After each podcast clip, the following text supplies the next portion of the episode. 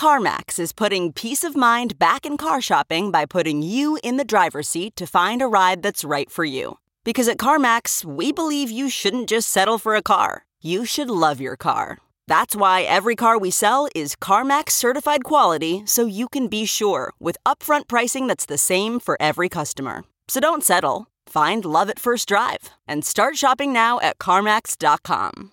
CarMax, the way car buying should be.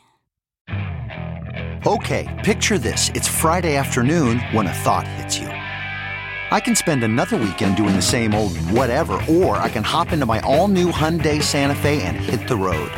With available HTRAC, all wheel drive, and three row seating, my whole family can head deep into the wild. Conquer the weekend in the all new Hyundai Santa Fe. Visit HyundaiUSA.com or call 562 for more details. Hyundai, there's joy in every journey. This episode of The Hash is sponsored by Bitstamp.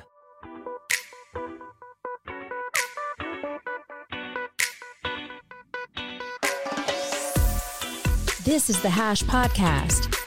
Stay informed with the latest on Bitcoin, ETH, the metaverse, Web3, and more with stories that matter to the crypto world. All on the Hash for your ears. You're listening to the Coindesk Podcast Network.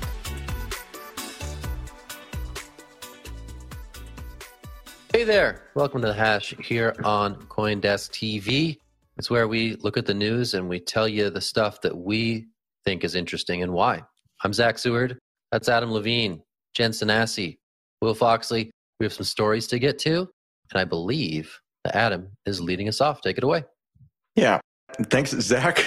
We start off this morning with news that developers of the second largest blockchain, Ethereum, have set a target of March for a much anticipated feature as part of the so called Shanghai upgrade. The standout addition will be the ability to withdraw Ether staked as part of the new proof of stake consensus process, which in some cases has been uh, locked up since the launch of the Beacon chain a couple of years ago. It's actually a pretty big deal, and now we have a planned date, although that uh, may slip as we've seen in the past. The devs also made plans for another upgrade in the fall of next year, where they intend to introduce a scaling solution known as Proto Dank sharding, which, of course, is always worth a mention just because it's a fun name to say. Will, why don't you go ahead and kick us off here with some thoughts this morning? Thank you for bringing up Proto Dank sharding. It is, in fact, a very great thing to say. kick off the show. Uh, it's crazy to think back that this ether has been staked for so long. The Beacon chain launched in March of tw- or in December of 2020, which is quite a while ago. And all these people who've been staking since then have been accruing staking rewards, securing the ETH2 chain. And after the merge, uh, we really don't need that stake to be there anymore. Like it can move in and out fluidly based on like a schedule uh, on the security parameters of the chain itself.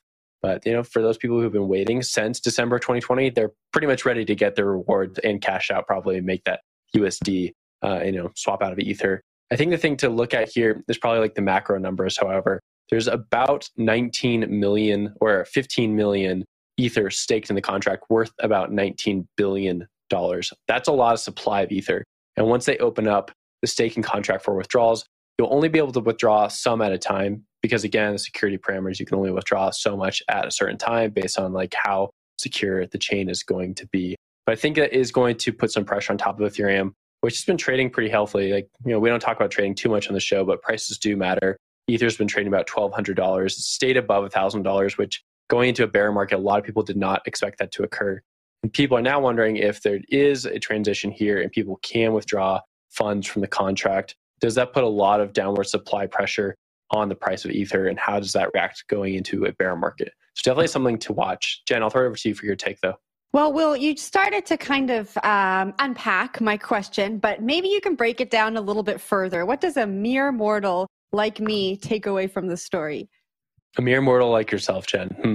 Uh, I, I, think there's a few things that we can take away from this. One, the supply stuff that I just mentioned there. Two, the security parameters are really important to note. And then third, decentralized governance is really tough. So Bitcoin and Ethereum, we have two different models here. Bitcoin doesn't change very often.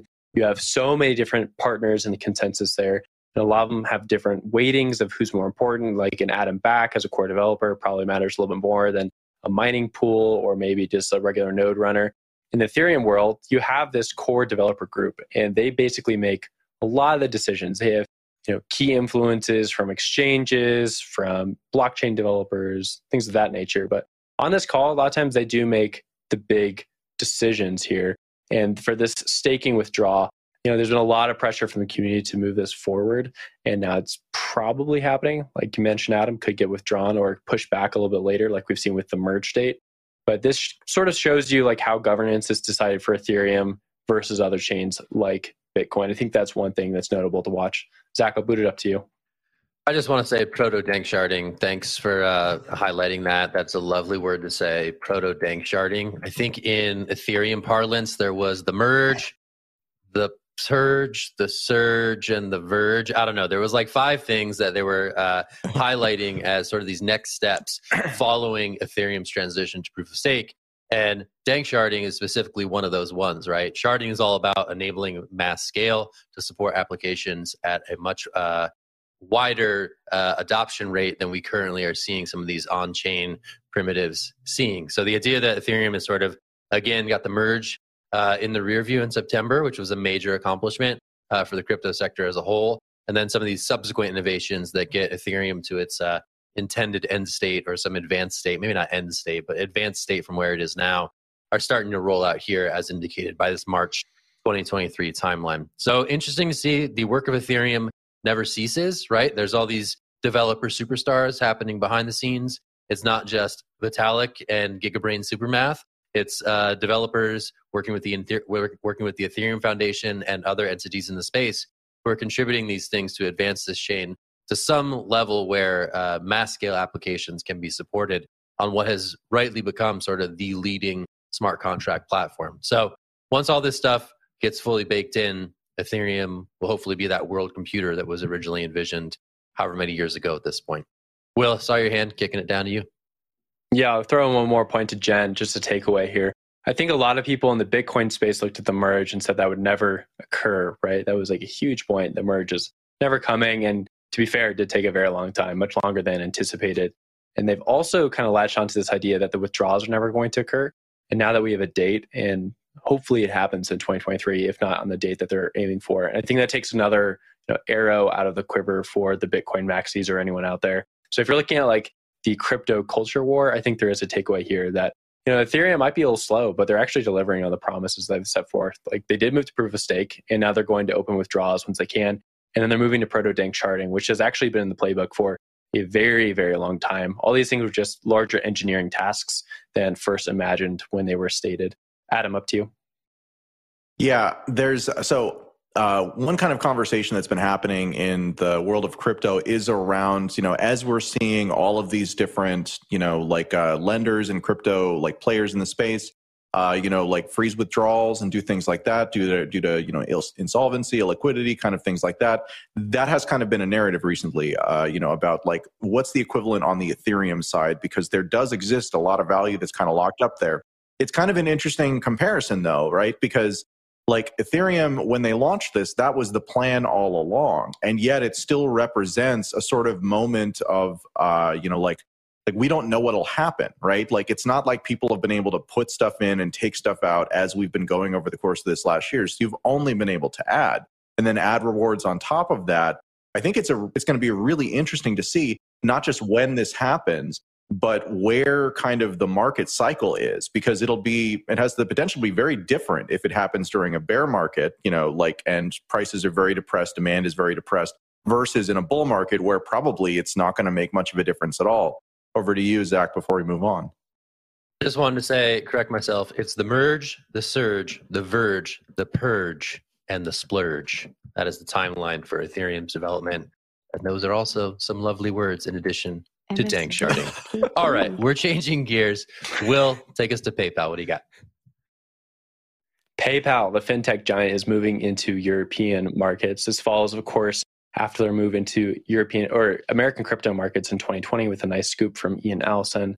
So PayPal is opening up crypto markets first in Luxembourg and then probably moving to other countries within the European continent using like a passport backdoor that allows them to move into one country and then move out into other countries. For crypto adoption, what does this mean? Well, it means a lot of people are going to have access to crypto pretty natively through PayPal. If they use Venmo or just a PayPal application on their computer, you'll have the ability to go buy and sell different crypto coins that they allow on their platform. This was a big deal back in 2020 when it opened up in the United States. Why? Well, adoption. It sort of built up into the bull market of 2020 and 2021. The fact that PayPal had allowed this to be on their platform spoke well to not only these coins, the fact that PayPal was allowing it, but also to the ability for a regular person to buy into a market that otherwise was difficult to get into in the first place. This, of course, follows on some regulatory news that we're watching. There's some new lay, uh, like sort of build outs of what the regulatory scheme is going to look like in the European Union. And I think PayPal has been watching that pretty closely before offering this. Zach, I want to throw the story over to you. I think this fits pretty well into your fintech regulatory sandbag. So let's get your take on it. Oh yeah, my mullet fi, where it's you know fintech in the front, DeFi mm-hmm. in the back, something like that. I don't know. This is still pretty custodial um, uh, crypto, if I if I remember correctly. I think there is some functionality that was rolled out that you know enables sends off of the platform, right? Which I think is again this sort of progression toward uh, more true crypto products that we see from fintech firms uh, rolling out their initial offering. So yeah, certainly when this hit the market uh, back in 2020, which feels like ages ago, that was this was a big deal. If you look at um, Itbit, which is the exchange of Paxos, which to my understanding powers a lot of the trading that happens on PayPal, you know, there's certainly activity there, right? You're, you're seeing chop, you know, in the single digit millions on most days. Definitely a surge of activity back in early November when things were getting interesting. So this appears to be a service that is used in the markets that uh, it currently exists in. So the fact that it's being rolled out even further into EU suggests, you know, continued commitment from PayPal, and again, sort of this uh, progressive march toward more crypto functionality in some of these fintech apps that many people know and use regularly. So uh, the fact that they're jumping into EU again at a time when some of the regulatory headwinds in the EU are, are a bit pronounced, interesting to see sort of a major fintech player potentially uh, championing uh, access to some of these assets in those markets. So yeah, Jen. I think this is great for optionality, right? We talk so much about when there's options for people, they can decide to do whatever they want. And I think a lot of beginners are looking at the space, looking at the FTX fallout, and not exactly sure where to get started if they're interested in crypto. I think PayPal has like built that trusted financial brand that if you want to get your toes a little bit wet, you might do so with PayPal's new option. In their press release, they said they're going to be focused on educating their customers and providing a lot of different answers to a lot of different FAQs that European customers might have. I think that is important in the in the current macroeconomic sphere. So I think it's good. I think the option is there. I know that there are some other uh, exchanges that are playing in Europe right now Binance, Coinbase, I think Gemini as well. It will be interesting to see how this pans out with the MiCA regulation. Uh, and so I'm interested to watch that. Adam, what do you got? Yeah, I'll just uh, take a second to kind of pin some historical context onto all of this.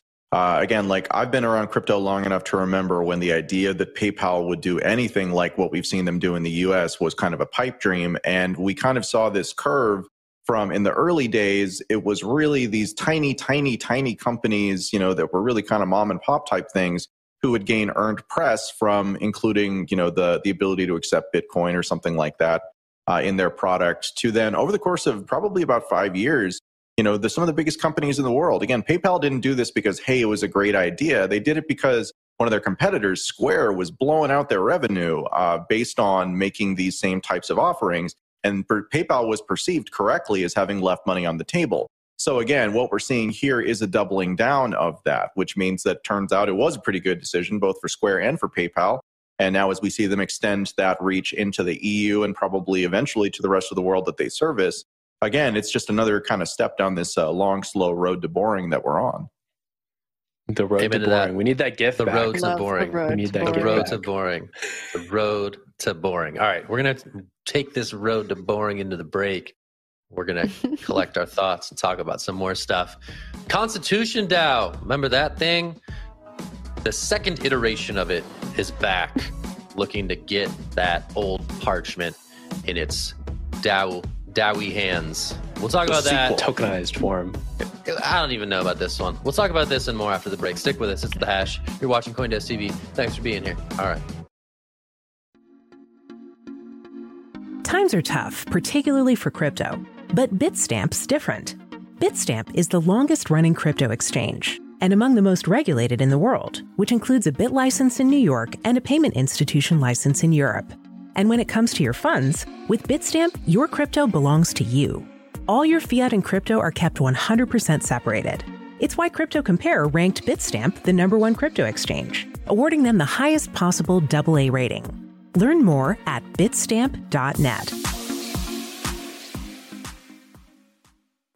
Everyone, you are watching The Hash, and we are back from that beloved break. And we're going to talk about Constitution DAO. It is back, but in another form. A coalition of DAOs are looking for a redemption story. So if you remember, in November last year, a group of people got together. They raised $47 million to buy a copy of the US Constitution. Now, Constitution Constitution DAO 2, which is a coalition of 16 other DAOs, are hoping to raise money to yet again buy a copy of the Constitution at auction at Sotheby's. A lot going on in the story, pretty dowy. Adam, I'm going to kick it off to you for your first thought.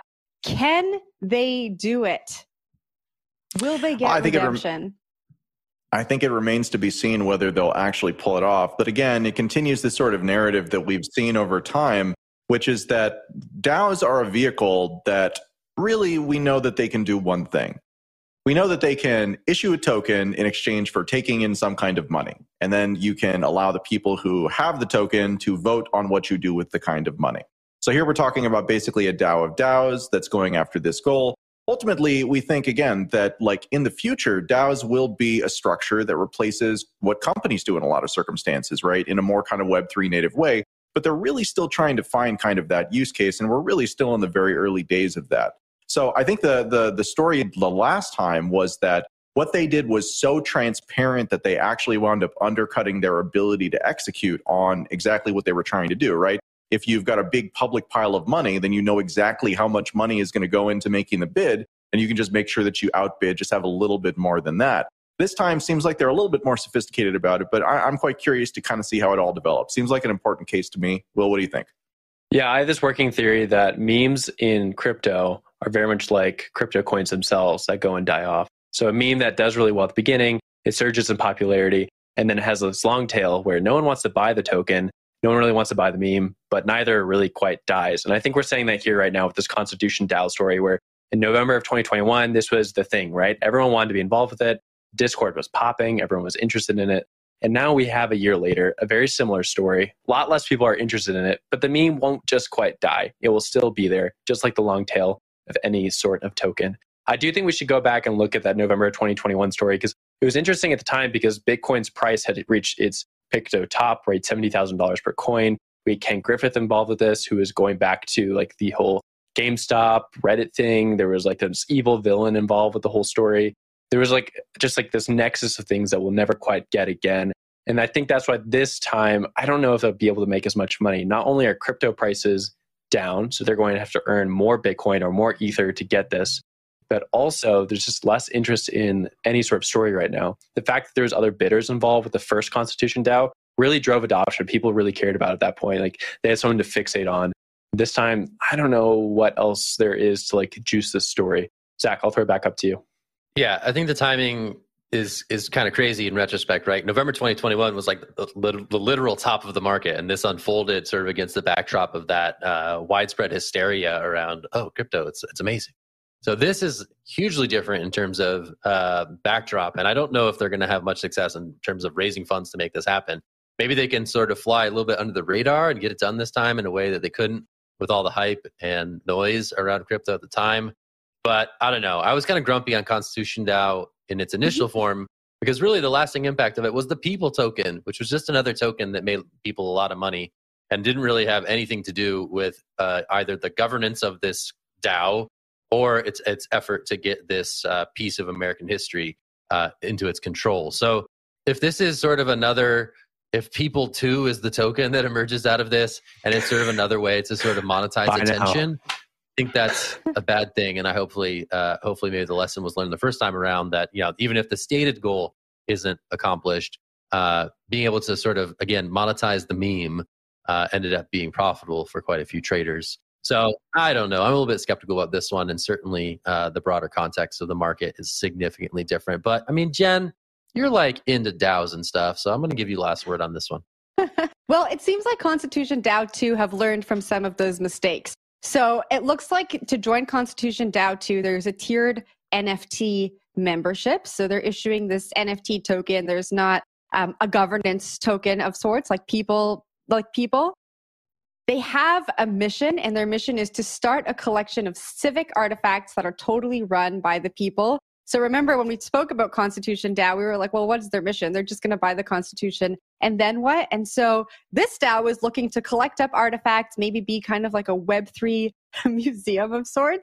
And I guess the cherry on the top is Empire DAO, which is like a co working space DAO in Manhattan, says that if they get the Constitution, they would like to be the Louvre of Constitution DAO's mission, and they will display the US Constitution there for all us Web3 fans to go and visit. And so, you know, I I'm just digging this next iteration of Constitution DAO and I hope they do it. All right, fingers crossed. We'll change gears and see what happens with that one. All right, we're going to Starbucks, big old coffee chain. We talked about this while I was away in September. Initial plans for Starbucks Web3 powered rewards program were first announced, and now indeed they're launching it in beta to select members. Now, this is on the Polygon blockchain. It's only open to a limited few at present. It's unclear what kind of actual functionality outside of the walled garden of the Starbucks rewards program will be involved in this, or whether or not there will be plans to expand this with more on chain functionality. But as we were talking about yesterday with our guest from Vayner 3, this is indeed a big brand experimenting with crypto powered loyalty programs. I'm going to throw it to Will. I checked the record. He was highly grumpy about this in September. And I think with some merit, Will, we've seen the blog post with a bit more details here now that it's launched in beta. Do you still hold that grumpy sentiment to this program? I don't like the brands, and that's not going to change. I'll give some more reporting based on what we have from the blog. They started off with a nice quippy line saying that this whole story brings a new meaning to JavaScript. So well done on that lead there, whoever wrote this.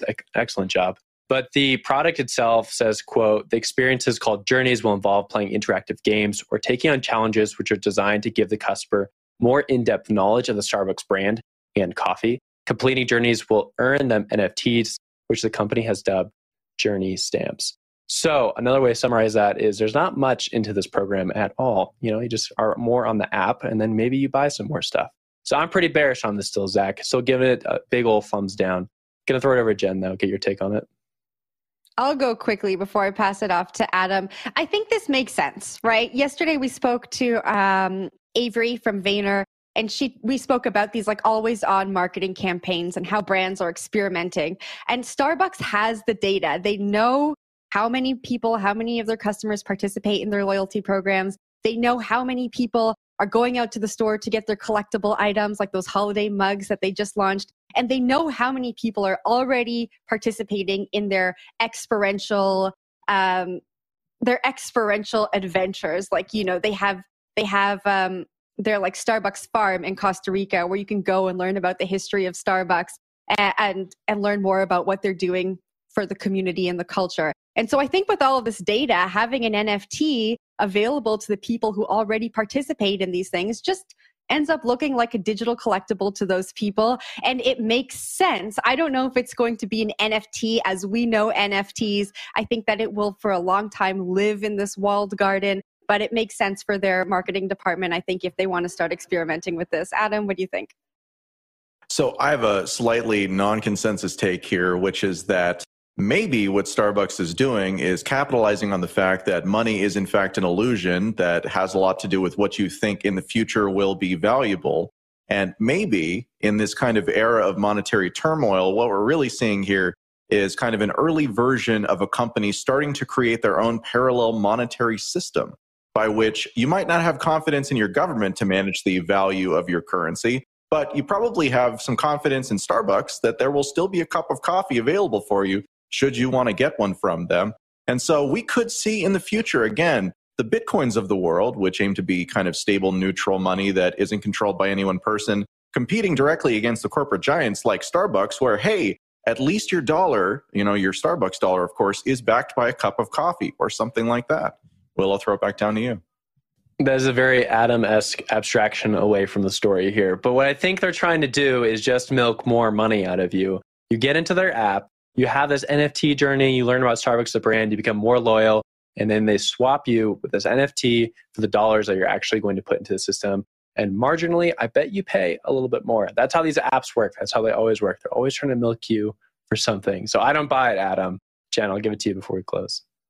I just wanted to add one thought um, on the back of what Adam said. Starbucks actually, I, I, don't know the exact numbers, but I think it operates like a bank. I think they have over $2 billion of, P, of cash that people have in the app and that they haven't spent. And I think that is absolutely crazy and backs up your point, Adam. Zach, I'll throw it off to you for last word.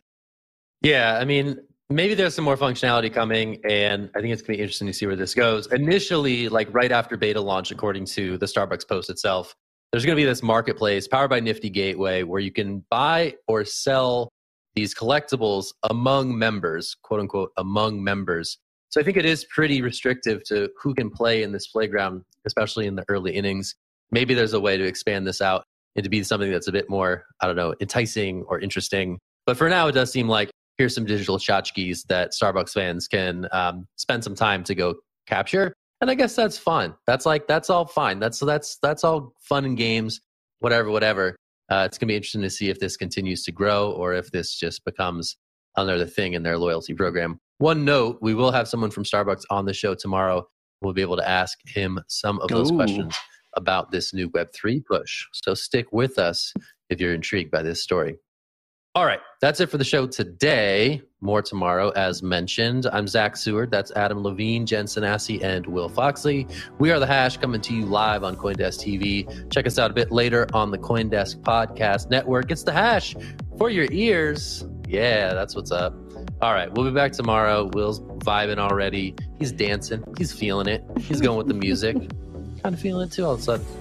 All right, have a great day, folks. We'll see you. Bye. You've been listening to The Hash on the Coindesk Podcast Network. We would like to hear from you, so if you have any questions or comments, please reach out to us at podcasts at coindesk.com, subject line The Hash, or leave us a review on your favorite podcast player. Thanks for listening.